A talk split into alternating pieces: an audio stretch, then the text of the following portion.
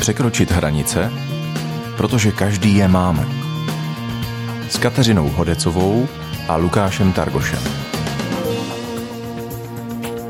Opět po týdnu vás vítám u poslechu Relace Překročit hranice. Jsme uprostřed série s názvem Slovo na H a mluvíme tu o hříchu a jeho dopadech na náš život. V minulé části byla řeč o tom, že hřích je podvodník, otrokář a vrah.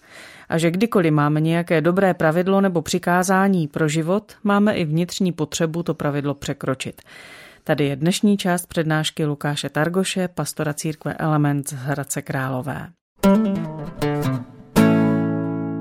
Pavel říká, když jsme dostali jakékoliv pravidlo, jakýkoliv zákon, jakékoliv přikázání, tak jsme si nedokázali pomoct, že jsme na horní hranici, nedokázali jsme ho neporušovat. Ale pak pokračuje dál a říká, hřích se totiž chopil příležitosti, které mu přikázání skýtalo, jakékoliv přikázání, jakékoliv pravidlo, jakýkoliv dobré omezení, oklamal mě a jeho pomocí mě zabil. Hřích vzal to dobré pravidlo a pomocí toho dobrého pravidla mě naprosto obelhal a nakonec mě zabil.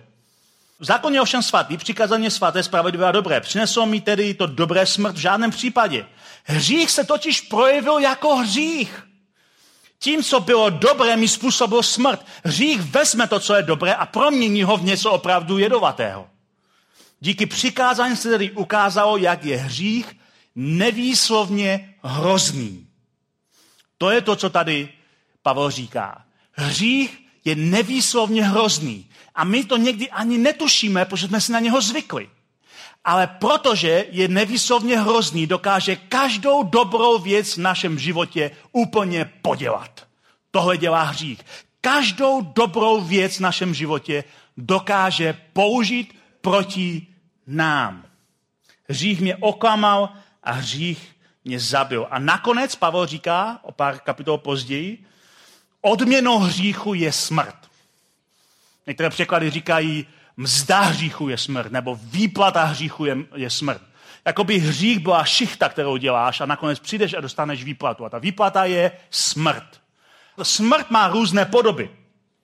Smrt v tom základním významu je přerušení vztahu. Takže smrt, například tělesná, znamená přerušení vztahu mezi tvým tělem a mezi tvojí vnitřní stránkou, tvým duchem. Věčná smrt je přerušení vztahu mezi tebou a Bohem. Smrt je přerušení nějakého kontaktu, přerušení spojení.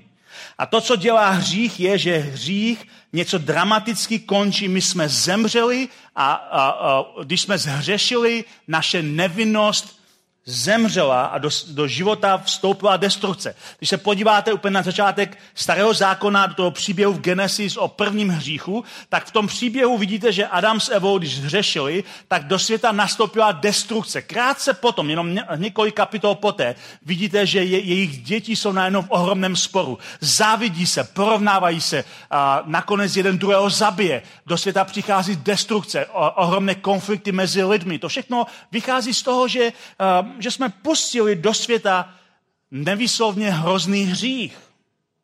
Pýcha a namyšlenost života zachvátila nitro člověka, odloučila ho od společenství s Bohem, jeho nevinnost zemřela a proto nakonec žijeme tak, jak žijeme.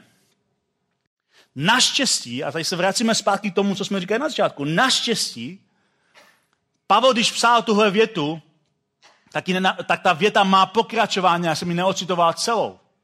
Naštěstí, a to je dobrá zpráva pro nás, a když říkám dobrá zpráva pro nás, dovolte mi říct, křesťané si nemyslí, na rozdíl od toho, co si hodně lidí myslí, neměli by si myslet, někteří si to možná myslí, ale křesťané si nemyslí, že jsou lepšími lidmi než nevěřící lidé. My zápasíme se stejnými problémy, všichni, jak jsme tady. Ale ten rozdíl je, že my věříme v tu druhou část věty. Že odměna hříchu je smrt. Ale ta druhá část věty říká, božím darem je věčný život v Kristu Ježíši, našem pánu. Odměna hříchu je smrt. Smrt odloučení, smrt přerušení, smrt konec nevinnosti. Ale Bůh dává dary skrze Ježíše Krista, a to je život. Hřích vyžaduje platbu, vyžaduje mzdu, vyžaduje konkrétní platbu, ale Bůh dává dary. Dar a mzda je velký rozdíl. Mzdu si vždycky zasloužíte, tím to děláte. Ale dar je vždycky nezasloužená věc, co si nezasloužíte, co dostáváte, protože někdo, kdo vás chce obdarovat, vás obdaroval. Dár není něco, co si můžete vymáhat. Dár není něco, co můžete po někom vyžadovat. Dár je něco, co můžete pouze přijmout. A dobrá zpráva Ježíše Krista je, že přišel dát dary věčného života komukoliv, kdo řekne já chci. Ježíš nepřichází a nedělá předvýběr. Tebe ano, ty vypadáš dobře, ty ne. Ty ano, ty ne, ty jo. Ale nabízí svůj dar věčného života celému světu, protože za celý svět zemřel. Ježíš zemřel za celý svět, zemřel za celý ten systém, aby ho vykoupil, a jednoho dne to dokončí, ale dneska v tom mezičase on přichází individuálně ke každému člověku a říká mu, nabízím ti dár. Nabízím ti dár, nemůžeš si ho koupit, nemůžeš si ho zasloužit, nemůžeš si ho zasloužit vyznáváním hříchu, nemůžeš si ho zasloužit tím, že budeš chodit po kolenou do Říma, nemůžeš ho zasloužit ničím, můžeš ho pouze přijmout. Chceš nebo ne? Je to dar, který můžeme přijmout, a ten dar může znamenat, že něco nového, skvělého se začne rodit uvnitř nás, co nás připravuje na život s Bohem, co očišťuje naše nitro, a mnozí z nás, kteří přišli ke Kristu, popisují ten zážitek jako očištění. Jako očištění. Ale zároveň každý z nás, kdo přišel ke Kristu a prožil to očištění, moc dobře ví, že zápas s hříchem neskončil. Že pokračuje dál. A nejdřív nás to překvapí. Když přijdeme ke Kristu a cítíme to očištění, máme pocit, že už nikdy nebudeme hřešit. Ale pořád žijeme na tomhle světě. Pořád jsme obklopeni systémem, který je ovládaný pudy.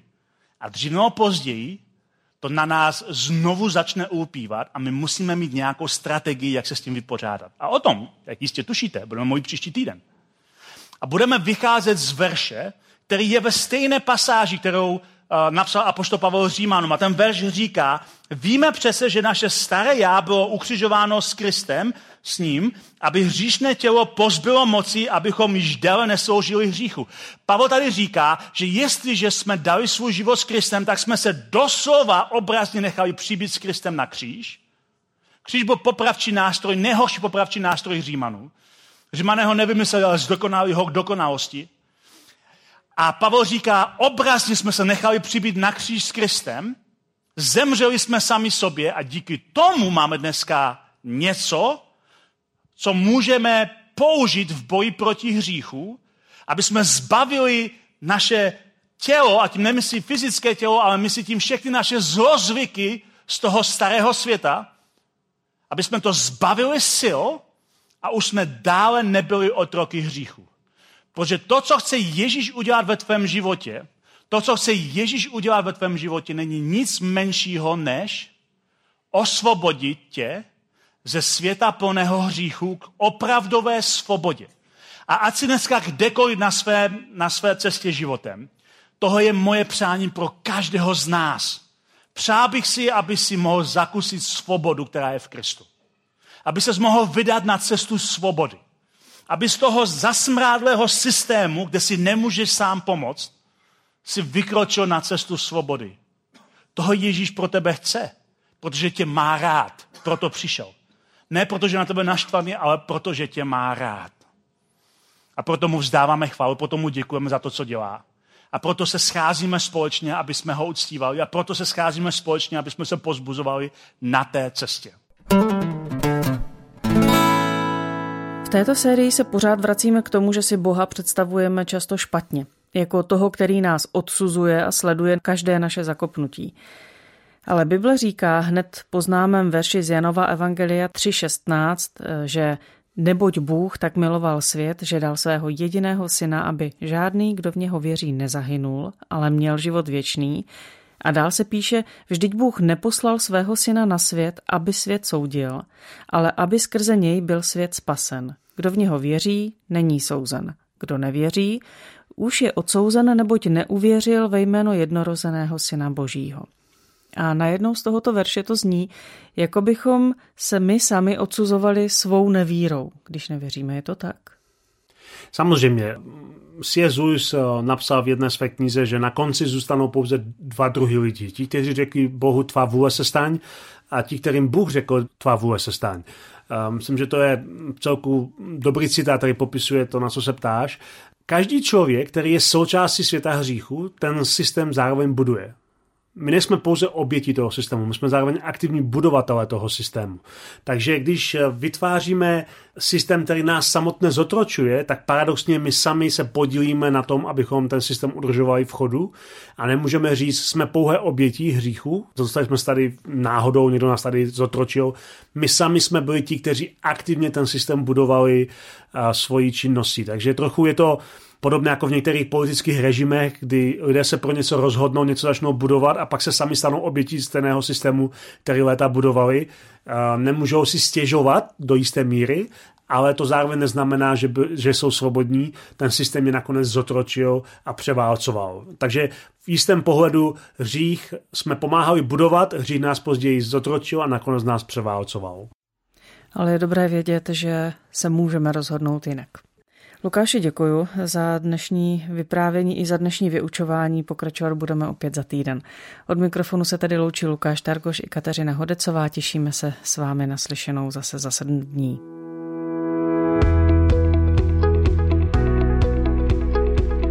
Podcast vznikl na Rádiu 7, které žije z darů posluchačů. Pokud nás budete chtít podpořit, budeme rádi.